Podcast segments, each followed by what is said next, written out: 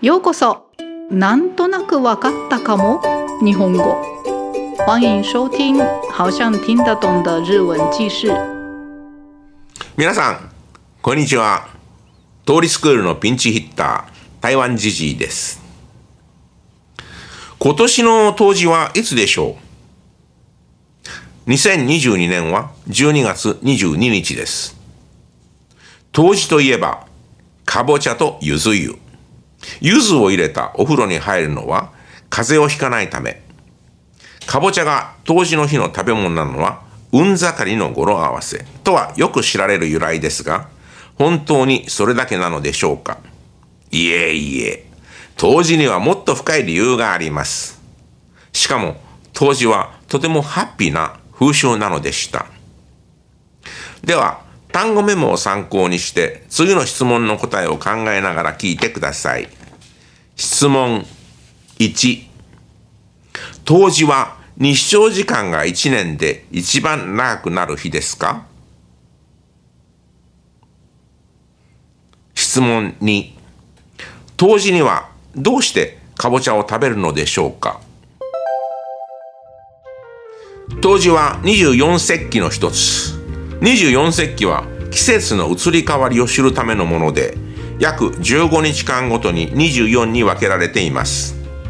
24節気は約15日間の期間ですが、かぼちゃやゆず湯などの行事を行う冬至の日は、冬至に入る日を指しています。また、冬至とは北半球において太陽の位置が1年で最も低くなり、日照時間が最も短くなる日です。冬至の日の日照時間を太陽の位置が1年で最も高くなる夏至。同様に6月21日頃と比べると北海道の根室で約6時間半東京で約4時間40分もの差があります。冬至は1年で最も日が短いということは翌日から日が長くなっていくということです。そこで冬至を太陽が生まれ変わる日と捉え古くから世界各地で冬至の祝祭が盛大に行われていました。退院太陽暦いわゆる旧暦では冬至が暦を計算する上での起点です。中国や日本では冬至は太陽の力が一番弱まった日でありこの日を境に再び力が蘇ってくることから陰が極まり再び陽に帰る日という意の一応来福といって冬至を境に運が向いてくるとしています。つまりみんなが上昇運に転じる日なのです。冬至には運のつくものを食べると運が呼び込めると言われています。人参大根レンコンうどん銀杏金柑など運のつくものを運盛りといい縁起を担いでいたのです。運盛りは縁起担ぎだけだけでなく栄養をつけて寒い冬を乗り切るための知恵でもあり土曜の牛の日に「う」のつくものを食べて夏を乗り切るのに似ています。また「いろはにほへと」が「運」で終わることから「運」には一応来福の願いが込められているのです。運盛りの食べ物に「運」が2つつけば運も倍増すると考えそれら7種を当時の七草と呼ぶことがあります。当時の七草南京かぼちゃのことです。レンコン人参銀杏金柑寒天うんどんうどんのことです。かぼちゃは別名南京で運盛りの一つですが漢字では南の瓜と書きます。前日のその通り冬至は陰が極まり再び陽に帰る日なので陰北から陽南へ向かうことを意味しており冬至に最もふさわしい食べ物になりました。またかぼちゃにはビタミン A やカロチンが豊富なため風邪や中風脳血管疾患予防に効果的です。本来かぼちゃの旬は夏ですが長期保存が効くことから冬に栄養を取るための賢人の知恵でもあるのです。冬至の日柚子に入ると風邪をひかずに冬を越せると言われています。柚子融通が効く冬至冬至。こうした語呂合わせから冬至の日にゆずに入ると思われていますがもともとは運を呼び込む前に厄払いするためのみそぎだと考えられています。昔は毎日入浴しませんから一応来福のために身を清めるのも道理で現代でも新年や大切な儀式に際して入浴する風習があります。冬が旬の柚子は香りも強く強い香りのもとには邪気が起こらないという考えもありました。端午の節句の勝負湯も同様です。また柚子は実るまでに長い年月がかかるので長年の苦労が実りますようにとの願いも込められています。もちろんゆず湯には血行を促進して冷え性を緩和したり体を温めて風邪を予防したり可否に含まれるクエン酸やビタミン C による美肌効果があります。さらに方向によるリラックス効果もありますから元気に冬を越すためにも大いに役立ちます。では質問の答えを言います。質問1当時は日照時間が1年で一番長くなる日ですか？答え。いいえ。当時は太陽の位置が1年で最も低くなり日照時間も最も短くなる日です。質問2冬至にはどうしてかぼちゃを食べるのでしょうか？答え冬至には運のつくものを食べると運が呼び込め、そしてかぼちゃはビタミン A やカロチンが豊富なため、風邪や中風、脳血管疾患予防に効果があるからです。では今日はこれでおしまい。じゃあ皆さんさようなら。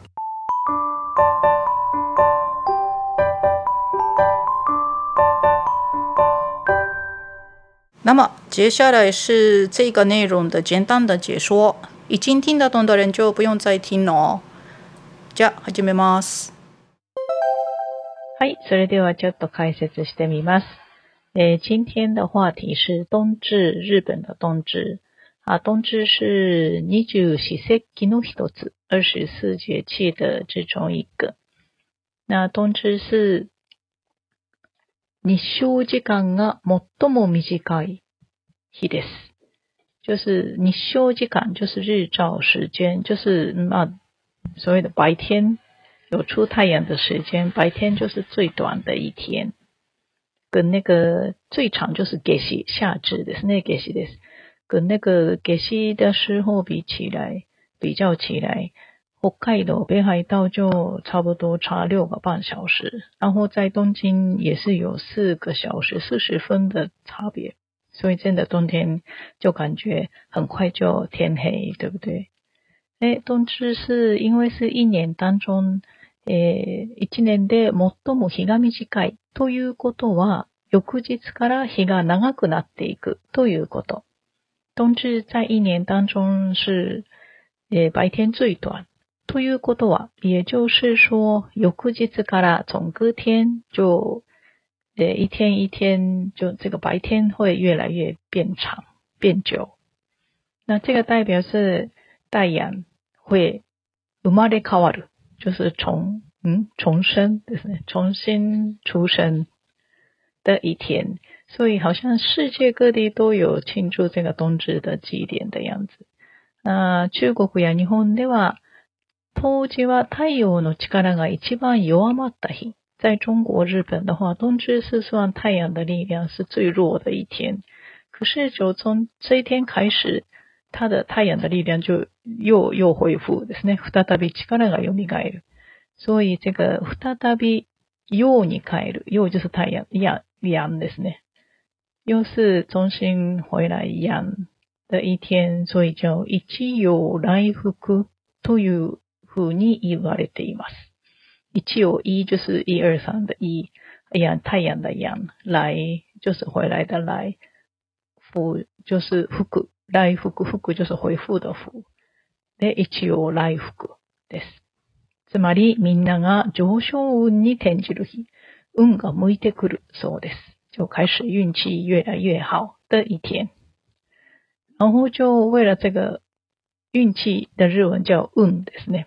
这个運嗯的最后一个字就是嗯，所以在冬至就是有嗯的食物 就可以可以招来这个运气，更多的运气。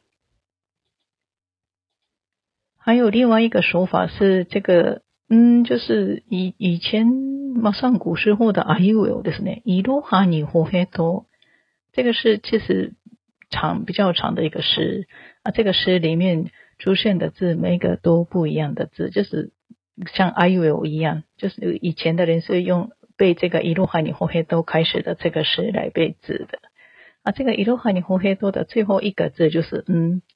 所以就嗯，就是结束，结束就是开始的意思。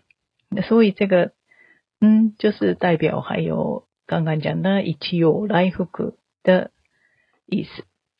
所以呢，就在冬至え当時には、んのつくものを食べると、運が呼び込めると言われています。就在冬至的时候，有嗯的食物吃，这个有嗯的食物就可以招来运气。啊，他老师在这边有介绍有七种冬至的冬至的七种草ですね。那第一个就是诶，卡波加，卡波加是南瓜，南瓜的日文另外一个日文的说法叫南 king と言います。那南 king 有两个嗯，有两个嗯，好像是有两倍好啊，还有莲空。就是莲藕也是两个嗯，还有宁金红萝卜也是两个嗯，还有银兰是银杏也是有两个嗯，还有 king can king can 是金桔的呢，也是有两个嗯，还有 canten canten 是寒天那个海藻的一种的呢，然后它就是可以做果冻的那个，然后最后是乌冬。啊乌冬好像叫乌冬，就是乌冬乌龙面的。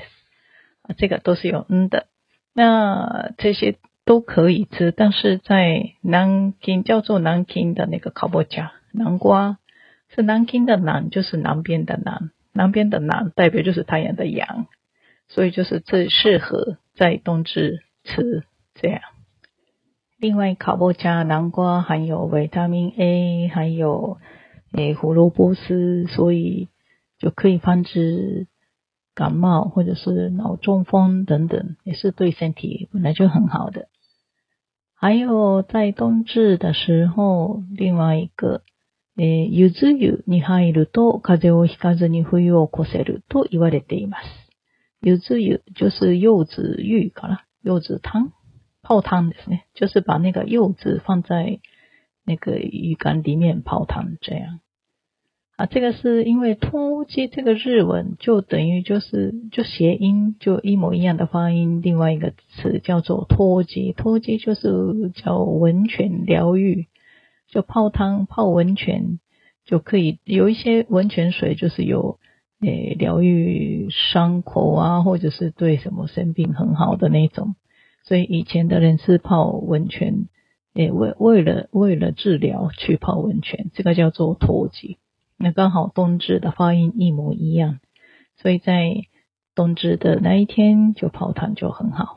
那本来就是泡汤是有一点清清，就是在呃辟邪的意思也有，就是把身体弄干净。那还有这个时候再加上柚子的话，柚子的那个香味，还有它的颜色黄色，好像代表就是辟邪的意思。诶，然后就柚子是另外一个，就是柚子は実るまでに長い年月がかかるので，就是柚子要开花结果需要很长的时间，所以还有诶，他们就是希望 诶像柚子一样，長年の苦労が実りますように，就希望把这个长年来的辛苦可以有开花结果的意思来泡汤的样子啊。另外还有这个柚子是有。促进血液循环，所以这个冬天很冷的时候就可以暖和起来，诶，也比较不会不容易感冒。还有果皮有包含了柠檬酸、维他命 C，就有 美肌效果。然后这个这个香味真的是让令人很 relax relax 効果もあります，也有很让人放松的效果。所以元気に冬を越すためにも大いに役立ちます。就是为了健康、健康过着经过这个冬天寒冷的冬天，非常的有用。はい。あ、そうですね。试试看。以上です。听完结束之后，记得再从头挑战一次哦。那么我们下次见。お時間あったらまた聞いてください。ご清聴ありがとうございました。